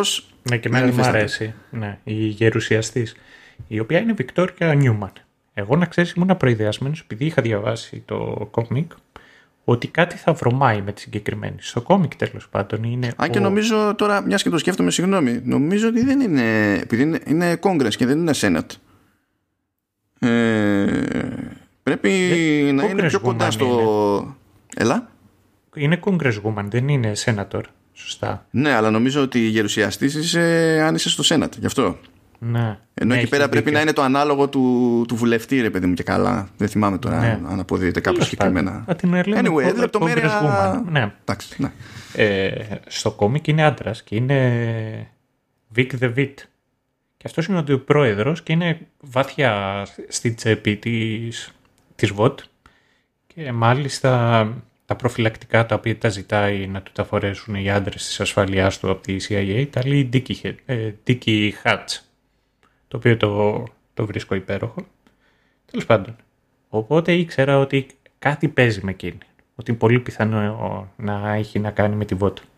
Παρόλα αυτά, ο τρόπος με τον οποίο την απεικονίσανε θύμιζε απίστευτα πολύ μια μεγάλη μου αδυναμία εμένα, την Αλεξάνδρεια Οκάζιο Κορτέζ. Κορτέζ, ναι. Η οποία είναι και αυτή μια woman, είναι, από τη, είναι στη Νέα Υόρκη και θα μου πείτε γιατί της έχεις εσύ μεγάλη αδυναμία. Πρώτος ο, ο λόγος είναι γιατί είναι συνομιλική μου. Και Εκείνη είναι γερουσιαστής. Τι είναι τέλος πάντων κογκρεσγούμαν, είπαμε ότι θα καταλήξουμε. Ε, και εγώ είμαι εγώ. και το δεύτερο είναι ότι πέρα από, από όλα αυτά τα οποία έχει προσπαθήσει και έχει πετύχει και τα λοιπά, παίζει LOL και grindάρει τα ranked games στο ladder και ανεβαίνει. Και σε παρόμοιο σχόλιο το οποίο της είχαν πει πώς αντέχει στο toxicity από τα, από τους έφηβους παίκτες του LOL. Είχε γυρίσει και είχε πει «Έχω συνηθίσει από τους αντιπροσώπους στο Κογκρέσο». και εντάξει, τον παίρνει από μόνο του, άξιζε. Ναι, ε, ισχύει. Το, ναι, δέχομαι. Λοιπόν, χαρακτηρίσανε και το χορό τον οποίο είχε κάνει και όλας που προσπαθούσαν ε, στην πραγματικότητα την Αλεξάνδρα Κάσιο Κορτές να την, ε, να την δυσφημίσουμε ένα χορό, κάνουν τέτοιες αναφορές. Η συγκεκριμένη ε, Congresswoman κιόλας ήταν σε ένα αντίστοιχο hearing με το Zuckerberg. Νομίζω ότι ο Zuckerberg θα είδε εκεί το επεισόδιο που κάνουν pop τα κεφάλια και θα είπε hm, γιατί να μην μπορούσα να το κάνω κι εγώ. Και καταλήγοντας ε, μαθαίνουμε ότι... Too slow, too slow, Zuckerberg, too slow. Ναι, too slow. δεν έχει εξελιχθεί το, το Android που είναι ο Zuckerberg, απλά ακόμα δεν, δεν έχει φτάσει το AI του σε αυτό το επίπεδο. Ε, anyway, και συνειδητοποιούμε ότι και αυτή είναι soup και η δύναμή της είναι που κάνουν pop τα κεφάλια. Pop, pop. Ε, και ταυτόχρονα ότι ανήκει στη VOT. Και έχει ενδιαφέρον το πώς τελειώνουν κλείνει όλα τα loose ends. Δηλαδή σκοτώνει το Βάγκελπαου. Σκοτώνει το, το αφεντικό της που είναι. Και κατά, κατά τη διάρκεια που αρχίζουν και σκάνε τα κεφάλια, την βλέπεις ότι είναι χαμένη και προσπαθούν να την ε, πάρουν προς τα έξω, ενώ αυτή ταυτόχρονα στέκεται μέσα στο δωμάτιο και με το βλέμμα της διαλέγει τον επόμενο της στόχο. Ε, και ακόμα καλύτερα είναι γιατί τελειώνοντας η σεζόν ως ένα σημείο σπάει, σπάνε τα The Boys. Η πραγματικότητα είναι ότι πάει να, πάει, η κατεύθυνσή τους είναι ότι θα πάνε πιθανόν πολύ πιο κοντά έτσι όπως είναι στα κόμικ. Δηλαδή θα είναι μια οργάνωση η οποία θα είναι υπό την αιγίδα της CIA όντως και θα keep tabs που λέμε και στο χωριό μου. Είχαμε απεικρατεία οπότε επιτρέψτε μου να πιστεύω ότι κάποια στιγμή στο χωριό μου μιλάγανε αγγλικά ε, όντως εκεί θα είναι υπό την αιγίδα της CIA και θα, κάνουν, θα προσέχουν του, τους σούπερ ήρωες. Αλλά ταυτόχρονα με ένα υπέροχο τραγούδι του Bill Joel το οποίο μιλάει για το πώς ένας άντρας προσπαθεί να παραπλανήσει ένα καθολικό κορίτσι βλέπουμε το Huey να πηγαίνει στην Congresswoman τη Newman και να τη ζητάει δουλειά και να πάει να δουλέψει σε αυτήν. Αυτό, παιδιά, το λέμε ε, προοικονομία in your face. Δηλαδή πιο, πιο έκδηλη προοικονομία δεν γίνεται. Ε, πριν πιάσουμε εκεί όλα τα υπόλοιπα θέματα, ε, θα πω δύο πράγματα και το ένα το οποίο θέλω. Δύο πράγματα και τα οποία θέλω τώρα, ώστε γιατί μετά μπορεί να τα ξεχάσω. Το πρώτο είναι ότι στο κόμικ ο Stormfront πεθαίνει από στις κλωτσιές πάλι δεν είναι γυναίκες και είναι ο Butcher, ο Frenchy, ο Mother's Milk και ο Love Sausage. Αυτός ο υπέροχος Ρώσος με το τεράστιο πέος. Αυτός είναι, είναι legit σούπερ ήρωας εκεί, είναι στη Ρωσία και τον σκοτώνουν. Και μάλιστα οι εθνικότητες τους είναι οι εθνικότητες των συμμάχων. Είναι ο Αμερικάνος, ο Γάλλος, ο Βρετανός, και ο Ρώσος, ο οποίος στο τέλος κερδίζουν τους Ναζί. Και μετά... Να πούμε ότι ο Love Sausage εμφανίζεται σε αυτή τη σεζόν, αλλά είναι πιο πολύ κάμεο και είναι μια από τις καλύτερες στιγμές του Mother's Milk. Αυτό, μακάρι, μακάρι να ξαναεμφανιστεί και αυτός. Ε, ε, μια ερώτηση, αγαπημένη ατάκα μέσα, μέσα στη σειρά.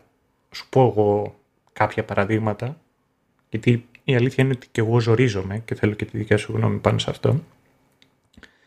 Χωρίς να ανατάκα, λάτρεψα στο, στην, ε, πώς λέγεται, το reenactment που κάνανε εκεί με το έγκλημα της Stillwell. Α, που, ναι, που και καλά είναι αναπαράσταση. Ναι. Ήταν για ταινία για δελτίο ειδήσεων; Έχω ξεχάσει τώρα γιατί στην τελική την ίδια ποιότητα έγραφε και τα δύο ναι, concept σε αυτόν τον κόσμο.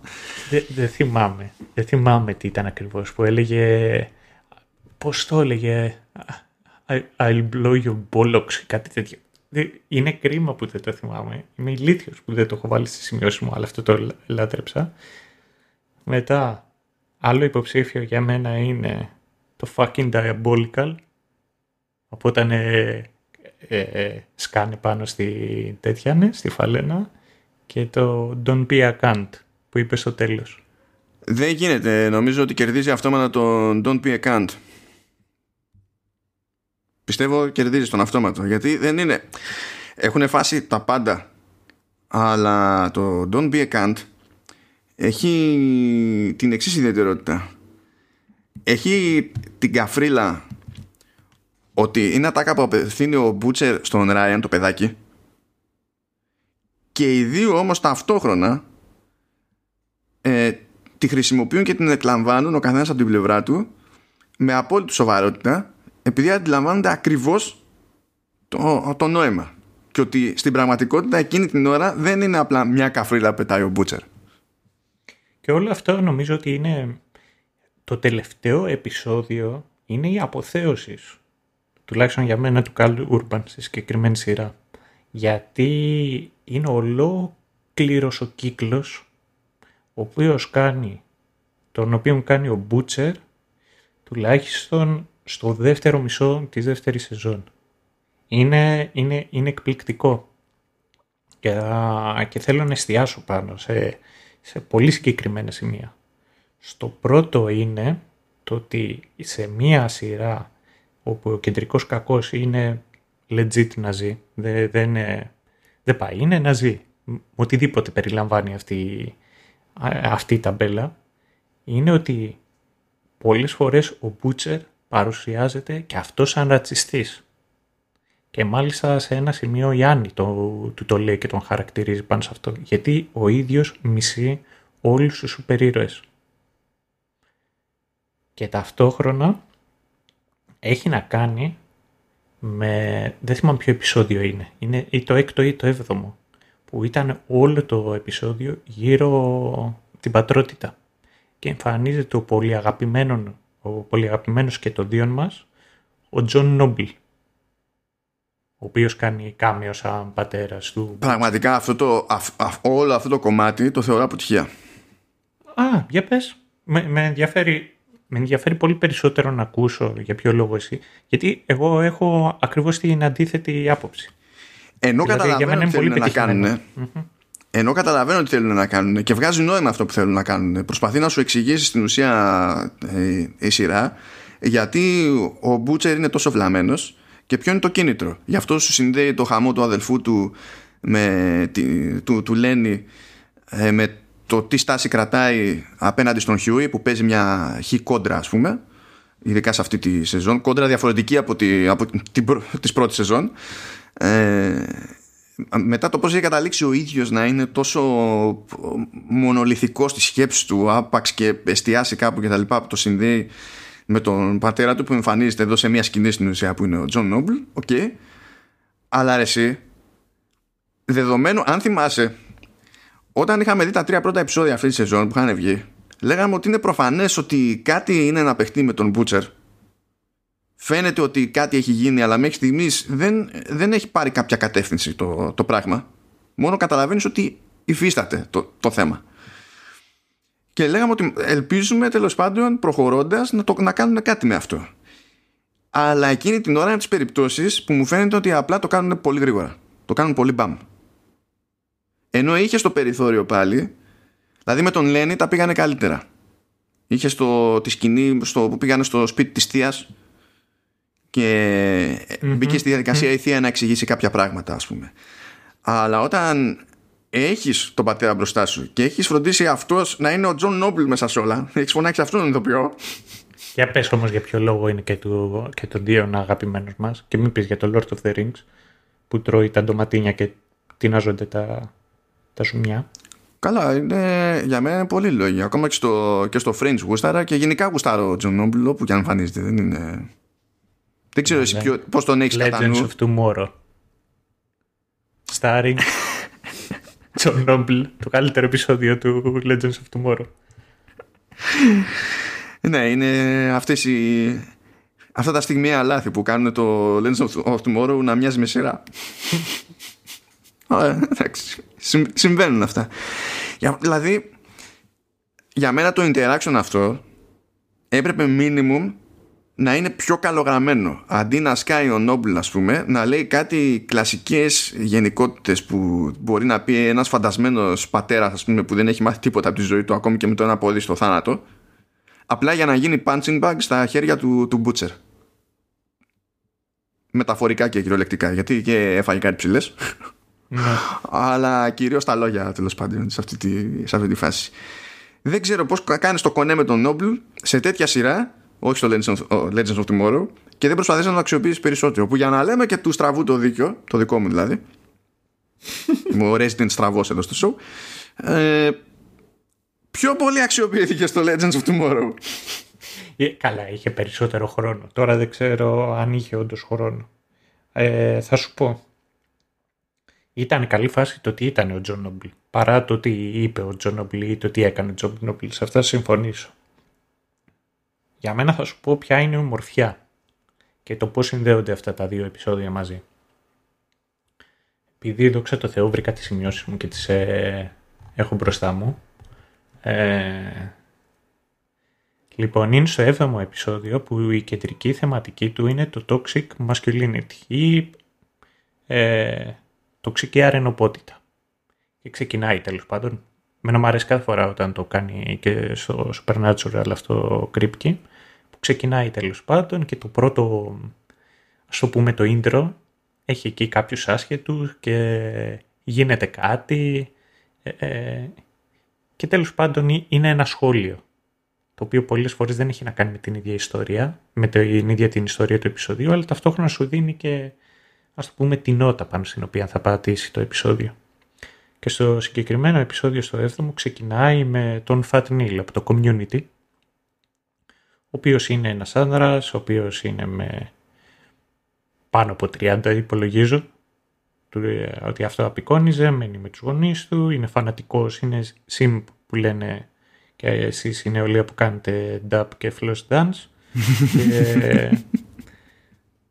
είναι φανατικός με τους σούπερ ήρωες, το λατρεύει και είναι φανατικός με τη Storefront και την παρακολουθεί και βλέπει το πόσο όλες τις ομιλίες της. Συμμετάσχει και είναι από αυτούς ο οποίος φτιάχνει μίμης για εκείνη. Είναι αυτός ο οποίος είναι πορωμένος με αυτό. Και αρχίζει και βλέπει τον ψιλκατζή της γειτονιάς του σαν επικίνδυνο. Ναι, γιατί είναι, γιατί είναι ξένος. Γιατί είναι ξένος, δεν είναι λευκός και πάει και το σκοτώνει.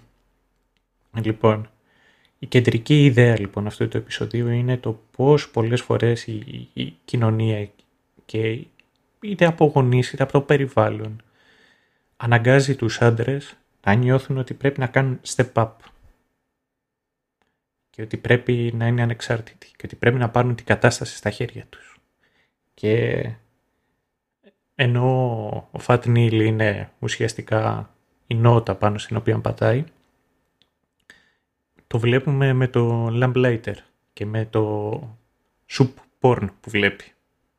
Και είναι τα λόγια που λέει ο Lamplighter. You're either the fucker or you, you're the, ε, the, the cuck. Είναι αυτό. Ή είσαι... Βρίζουμε εδώ πέρα, σωστά; Ναι, ναι, ναι, το έχουμε. Ναι. Δεν γίνεται καλό σε αυτό, σε αυτό το show. Τι να κάνουμε; Εντάξει. The Boys είναι. Το, ναι, είναι το The Boys. Είτε είσαι ο γαμιάς, είτε είσαι ο κερατάς. Δεν υπάρχει άλλη μέση λύση και μιλάει το πόσο ο πατέρας του τον έβαλε να το, κάνει, να, να το πιστεύει αυτό. Και φτάνουμε τώρα να, να μιλάμε για τον Μπούτσερ. Και είναι αυτός ο ίδιος ο Μπούτσερ ο οποίος δεν μπορεί να συγχωρέσει τον πατέρα του που τον μεγάλωσε έτσι.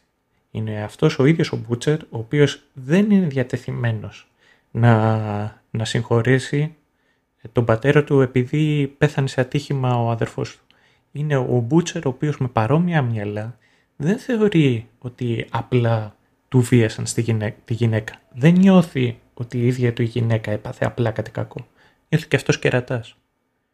Νιώθει ότι όλη του τη ζωή ήταν ο γαμιάς και απλά υπάρχει ένας ο οποίος την έχει πιο μεγάλη από αυτόν.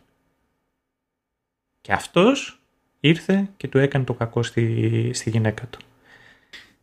Δεν περίμενα αυτή τη σύνδεση να σου πω αλήθεια ειδικά με το κομμάτι το πρώτο με το ντυπά εκεί πέρα που τα παίρνει κρανίο με το ψιλικατζή δηλαδή στα υπόλοιπα που περιγράφεις μπορώ να δω τη σύνδεση. Ε, το άλλο το έκατσε στο μυαλό μου ως διαφορετικό θέμα που είναι πιο, πιο μηντιακό, πιο ζήτημα προπαγάνδας. ε, πιο σχόλιο στη, στη δεξιά και το πώς λειτουργεί και στο αμερικανικό στερεώμα αλλά και το πώς έχει περάσει μια περίοδο ανόδου ας πούμε ε, και σε και σε διεθνές επίπεδο και, σε, και στα ευρωπαϊκά τα χωράφια ας πούμε και τέτοια. Οπότε το έβλεπα σαν να είναι ξέρεις κάτι άλλο από τα υπόλοιπα ρε παιδί μου. Όχι απαραίτητα. Εντάξει είναι ότι εγώ μπαίνω στο Φόρτσαν που ευτυχώς για σένα δεν μπαίνεις Οπότε κάτι τέτοια. Ε, δεν ξέρω, εγώ έκανα αυτή τη σύνδεση. Και έχει μεγάλη σημασία το πώς είναι έτοιμος να, να πουλήσει τέλος πάντων. Αυτό το οποίο τον νοιάζει τον Μπουτσέρ είναι να πάρει πίσω τη γυναίκα του. Δεν τον νοιάζει το παιδί. Και γι' αυτό ε, κλείνει τον deal να, να τον δώσει το, να δώσει το παιδί. Αυτός ο ίδιος πιο πριν δεν ήθελε τον Ράιαν. Όχι επειδή δεν είναι σαν κι αυτόν επειδή είναι ένα σουπ. Ναι. ναι. Και γι' αυτό μου άρεσε το πώς ο θάνατος της γυναίκας του τον προετοιμάζει πρακτικά να αποδεχτεί όλη αυτή τη μιζέρια την οποία είχε επιβάλει στον εαυτό του. Δεν σημαίνει ότι θα γίνει πιο γλυκός. Αλλά για πρώτη φορά δεν βάζει τον εαυτό του που σαν προτεραιότητα. Όπως έκανε σε όλη τη διάρκεια τη σεζόν. Η αλήθεια είναι ότι ενώ είχε κάνει τη συμφωνία με τον Έντγκαρ εκεί για να δώσει το παιδί, λέγοντας ψέματα στην Μπέκα ότι εντάξει θα σας βγάλω και τους δύο, ξέρω εγώ και κομπλέ. Ε, παίρνει την απόφαση στην ουσία να θετήσει το λόγο του προς τον Έντγκαρ και την Βοτ κατά επέκταση ε, πριν ξέρεις ακριβώς ο κόμπος φτάσει στο χτένι λίγο πριν. Και όταν είδα, όταν καταλήγουμε και βλέπουμε την Μπέκα να, να πεθαίνει, εκεί μου περνάει αντανακλαστικά ρε παιδί μου σκέψη ότι αυτό ήταν ένα περίεργο way out ώστε να αφήσουμε στην άκρη λίγο τη σκέψη ότι μέχρι πριν από λίγο είχε μέσα στο μυαλό του τόσο σοβαρή ιδέα ο, ο Μπούτσερ στην ουσία να προδώσει την εμπιστοσύνη της ίδιας της Μπέκα.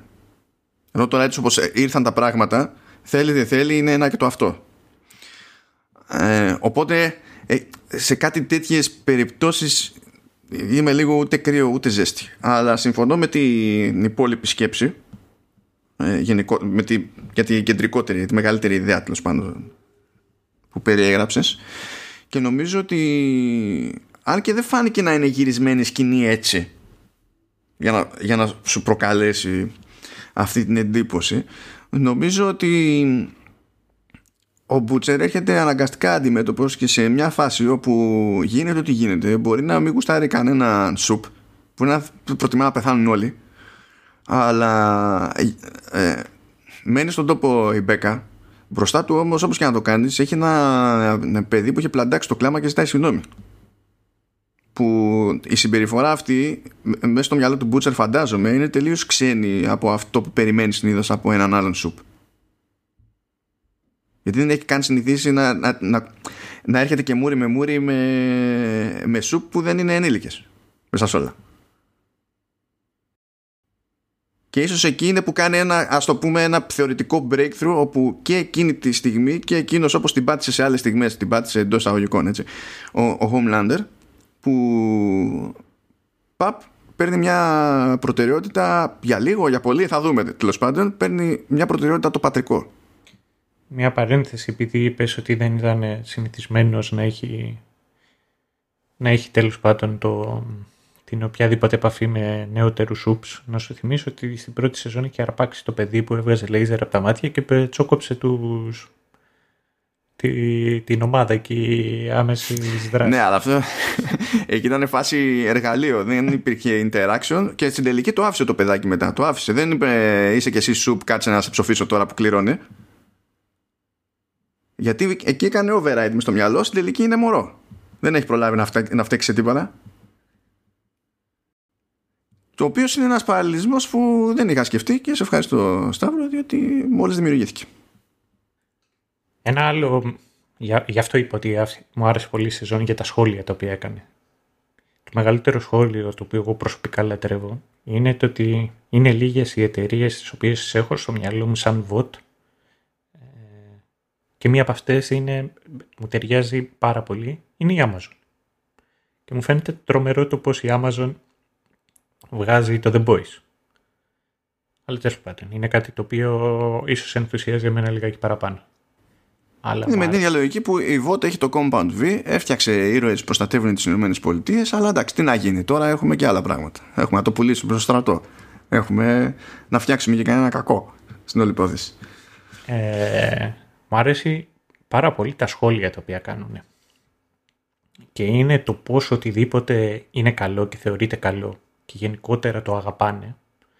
Φερρυπίν πιάνουν το Χάμιλτον κάποια στιγμή εκεί σε ένα pitch και πετάγεται Ashley, I love Hamilton. Και πώς είναι οτιδήποτε το οποίο αγαπάει το κοινό, το πώς το παίρνουν οι μεγάλες εταιρείες και το περνάνε μέσα από τη μηχανή ώστε να γίνει ένα προϊόν μαζικής κατανάλωσης.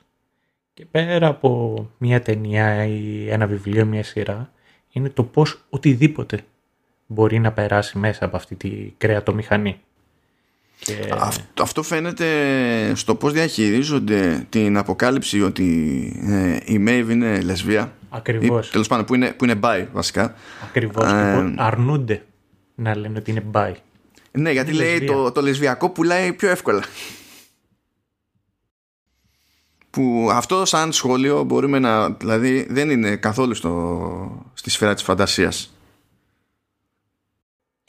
Ε, σίγουρα. Ε, εγώ τέτοιο παράδειγμα το οποίο θυμάμαι αρκετά καλά είναι το ότι ο Kevin Spacey μετά τις κατηγορίες για σεξουαλική παρενόχληση και παρενόχληση ανηλικού όταν ε, έβγαλε δημόσιο μια, μια δημόσια τέλος πάντων ανακοίνωση έκανε και όλα και την πρώτη δήλωση του ότι είναι γκέι το οποίο σίγουρα χρησιμοποιήθηκε εκείνη την ώρα για, για, για τον οποιοδήποτε λόγο. Γι' αυτό έφαγε κρά βασικά για εκείνη τη δήλωση γιατί θεωρήθηκε ότι την κάνει για να κερδίσει τη συμπάθεια μιας μερίδας και να στρέψει την προσοχή αλλού ενώ τρέχανε ε, όλες οι υπόλοιπες κατηγορίες και κάποιες δικαστικές διαμάχες. Γι' αυτό, ως προς αυτό και τον τρόπο που βγήκε έξω αυτή η πληροφορία από τον ίδιο είχε φάει κράτοτε. Το οποίο είναι... έχει πλάκα. Το διάβαζα γι' αυτό χτες. Γράφουμε 12 Οκτωβρίου, 11 Οκτωβρίου για κάποιο λόγο, δεν θυμάμαι καν πώς, προ... πώς έφτασα μέχρι εκεί, διάβαζα ακριβώς για αυτό το θέμα. Γι' αυτό και θυμάμαι γιατί τι δήλωση, σε τι δήλωση αναφέρεται τώρα ο, Σταύρος, αλλά και ότι έφαγε κρά και για ποιο λόγο έφαγε κρά. Και συνεχίζουμε. Απλώς Σταύρο. Ωραία και η, η ομορφιά τέλος πάντων, ένα από τα βασικά concept ολόκληρης της σεζόν είναι ότι γίνονται γυρίσματα για μια ταινία. Το The Dawn of the Seven σαν το Batman vs Superman, Dawn of Justice. Και... Χωρίς Μάρθα. Χωρίς Μάρθα, ε, δεν ξέρεις. Δεν το είχαμε δει όλα. Σωστό. Ε, τέλος πάντων σε αυτή τη ταινία η Maeve υποδίεται τον εαυτό της, τη Maeve, και η, η Maeve στην ταινία βγαίνει σαν λεσβία. Ενώ στην πραγματικότητα η ίδια είναι bi. Κάτι το οποίο Όπως είπε και πιο πριν ο Μάνος, δεν πουλάει το ίδιο καλά. Και βλέπεις ότι σε έναν κόσμο, σε έναν καπιταλιστικό κόσμο όπως είναι ο κόσμος στο The Boys, σε ένας κόσμος στον οποίο η Maeve ανήκει στη VOD, στην πραγματικότητα τα συναισθήματά της είναι απλά ένα προϊόν το οποίο μπορεί να χρησιμοποιηθεί και να βγει προς κατανάλωση. Και πρέπει να το θυμάσαι που πηγαίναμε μαζί βόλτα και στο είπα, θυμήθηκα το πώς είχαν κάνει Redcon το, τον, ε, τον Σούλου. Όταν είχε εμφανιστεί ο George Takei και είχε πει ότι είναι γκέι. Α, καλά. Σε αυτό είχαν μια δικαιολογία παραπάνω γιατί είναι και σε άλλο timeline. Δεν είναι αυτό το θέμα. Είναι ότι και η ίδια ο George Takei είχε πει ότι δεν του πολύ αρέσει αυτή η αλλαγή όχι επειδή δεν θέλει να υπάρχουν γκέι, εννοείται και ήθελε να υπάρχουν γκέι ώστε να ακούγονται. Ε, Πώς να μην θέλει, ο άνθρωπος είναι γκέι, είναι δυνατόν. Ναι, αλλά θεωρούσε ότι έχανε ο χαρακτήρας. μέρος της ταυτότητάς του ώστε να προβληθεί το ότι είναι γκέι. Και είναι κάτι το οποίο τουλάχιστον σε αυτή τη σεζόν το βλέπουμε στη Maeve και πρέπει να φτάσουμε ειδικά προς το τέλος για να δούμε περισσότερο τον ίδιο της τον εαυτό, το πώς αντιλαμβάνεται τα πράγματα και το πώς θέλει η ίδια να, να είναι. Βλέπουμε συνέχεια τα προϊόντα της, τα οποία είναι Pride και είναι έξυπνο σχόλιο ότι τα περισσότερα από αυτά είναι vegan ή vegetarian.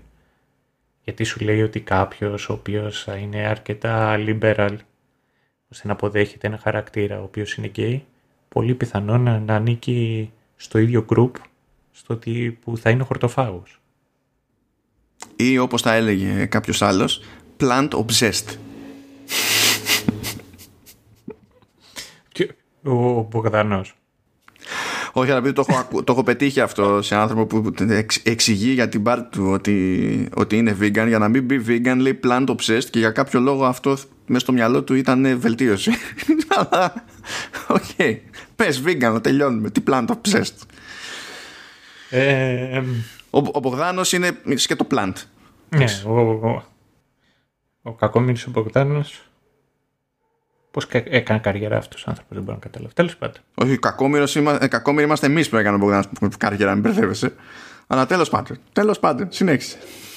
Ε, αυτό εγώ είχα. Ε, αυτό εγώ είχα να σχολιάσω για, για το χαρακτήρα της Maeve. Κάνει μια, νομίζω ότι από τους περισσότερους χαρακτήρες κάνει χωρίς πάρα πολλές σκηνές ε, χωρίς άπειρο χρόνο κάνει έχει την πιο σαφή εξελικτική πορεία. Τουλάχιστον από τους ας πούμε λίγο παράπλευρους. Γιατί δεν δηλαδή είναι, δεν είναι περίπτωση Homelander η Maeve δεν είναι περίπτωση Butcher η Maeve δεν έχει αλλά όταν μπαίνει στη διαδικασία και φτάνει πλέον να το πάρει απόφαση ότι θα βοηθήσει κατά μία έννοια τον όποιο αντίπαλο των Seven σε αυτή την προσπάθεια που γίνεται να γίνει ζημιά στη VOT ε, όταν το κάνει με βάση ό,τι έχεις δει να συμβαίνει σου φαίνεται αυτονόητο. Σου φαίνεται απολύτως λογικό. Και εκεί κολλάει και το άλλο μου το σχόλιο που λέει για τον The Deep. Θα ήθελα μια ανάλογη τέλος πάντων αποτελεσματικότητα ε, στη, στις δικές του μεταπτώσεις ας πούμε με, αυτή που είδα στη, με αυτά που είδα στη Maeve επί της οθόνης αλλά δεν πειράζει καλή καρδιά έχουμε κι άλλη σεζόν ή θα έχουμε κάποτε όταν θα γυριστεί τίποτα Εντάξει, νομίζω ότι είσαι λιγάκι επιτητικός από τη στιγμή που τη μεγαλύτερη εξέλιξη σαν χαρακτήρας είχε ο Black Noir.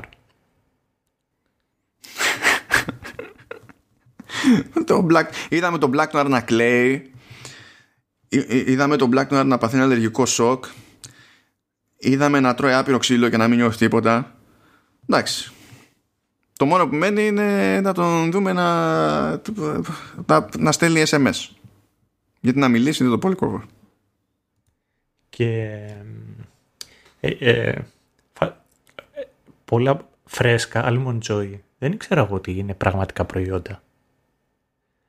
Και προσπαθώ να, να χωρέσω μέσα στο μυαλό μου το πώς έγινε το pitch. Ε, ναι, γεια σας, θα θέλαμε να χρησιμοποιήσουμε το προϊόν σας στη σειρά μας. Ναι, τι θέλετε. Ε, να, έχουμε σκοπό να το χρησιμοποιήσουμε ε, ώστε να το μισούν οι σούπερ ήρωες. Ε, OK. Okay. Ε, και μετά να, κάποιος να το υποστηρίζει και άλλος να, να το σιχαίνεται και να λέτε χειρότερα γι' αυτό. Ε, OK. Okay. Ε, και κάποιος να παθαίνει αλλεργία και να θέλει να, να, να κοντεύει να πεθάνει από αυτό. Σαν like a plan. Προχωρήστε ελεύθερα. Αυτό φαντάζομαι ότι είναι το δεύτερο στάδιο όμως, γιατί συνήθως ξεκινάει από την ανάποδη. Δηλαδή είναι η εταιρεία που ψάχνεται να διαφημιστεί και αντίστοιχα η παραγωγή που προτιμά να βγάλει και κανένα φράγκο εξτραδάκι για να ρεφάρει το budget. Αλλά ναι, αυτή η συζήτηση ως προς το πώς θα χρησιμοποιηθεί επί της οθόνης το προϊόν πιστεύω ότι όντως χρειάστηκε μια εξήγηση παραπάνω σε κάθε περίπτωση. Στην μεταξύ είναι και παμπάλαια υπόθεση έτσι. Είναι, ε, το Almond Joy είναι 1946. Είχε τύχει αυτό ποτέ να έρθει στην Ελλάδα; Δεν ξέρω, Όχι, γιατί γενικά εκτός Αμερικής δεν τα έχει πάει καλά η Hershey ως εταιρεία. ενώ λύνει και δεν είναι στην Αμερική ε, πολύ απλά δεν δεν να, να, να πω για την ιστορία το tagline του Holmon Joy νομίζω ότι θα έπαιξε ρόλο αυτό στη, στην ένωση δυνάμεων που έγινε για την πρόθεση του στο The Boys Sometimes you feel like a nut Sometimes you don't. Όπου μπορούμε να πούμε και ίσω να είναι και μια ωραία ευκαιρία για να πούμε ότι κλείνουμε το, το επεισόδιο ότι με ελάχιστη, ελάχιστη έτσι, παρέμβαση στην ατάκα αυτή και δεδομένου ότι η σεζόν κλείνει με τον Homelander να στέκεται στην άκρη του πάνω σε ένα gargoyle τι διάλογο είναι στην άκρη ενός κτηρίου εκεί μια οροφής και να τον παίζει μπορούμε να πούμε sometimes you not sometimes you don't και δεν θα μπορούσαμε να κλείσουμε το επεισόδιο, αλλά θέλω να πω κάτι τελευταίο. Ο... Τι είπαμε ρε Σταύρο, τι είπαμε ρε Σταύρο; Ε, Όντως αυτό είναι το τελευταίο μου σχόλιο. Και, και αυτό δεν είναι ότι θα οδηγήσει από την άλλη. Ε, δεν ξέρω κατά πόσο θα πάνε προς τα κόμικ και το τι θα κάνουν.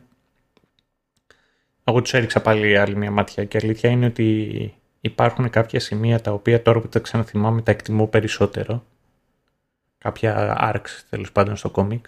Ε, Παρ' όλα αυτά θα συνεχίσω και θα επιμένω ότι η σειρά είναι καλύτερη αν θέλετε να, να μην έχετε spoilers, αποφύγετε τα κόμικ, διαβάστε τα μετά για όταν τελειώσει η σειρά. Τέλος πάντων. Αυτό το οποίο θέλω να πω είναι ότι θα ήθελα πάρα πολύ να να δω κάπως να αλλάζει η δυναμική μεταξύ των χαρακτήρων. Φερρυπίν. Το μοναδικό όπλο το οποίο δουλεύει, δούλεψε αποκλειστικά και χρησιμοποιήθηκε σχεδόν πάντα στη τωρινή σεζόν ήταν ε, ο εκφοβισμός, το, το blackmailing. Και το κάνανε όλοι σε όλους. Ήταν σε, ε, σε κάθε επεισόδιο τουλάχιστον μία και δύο φορές σταματούσε οποιοδήποτε τον οποιονδήποτε άλλον ε, επειδή είχε κάποιες πληροφορίες ευαίσθητες για την πάρτη του. Δεν με κούρασε, αλλά ήταν αρκετά συχνό ώστε να το παρατηρήσω. Ναι, έχεις δίκιο. Δεν ξέρω πώς να το ζυγίσω και εγώ τώρα αυτό, γιατί η αλήθεια είναι ότι σε τέτοιο επίπεδο αυτά τα πράγματα λειτουργούν.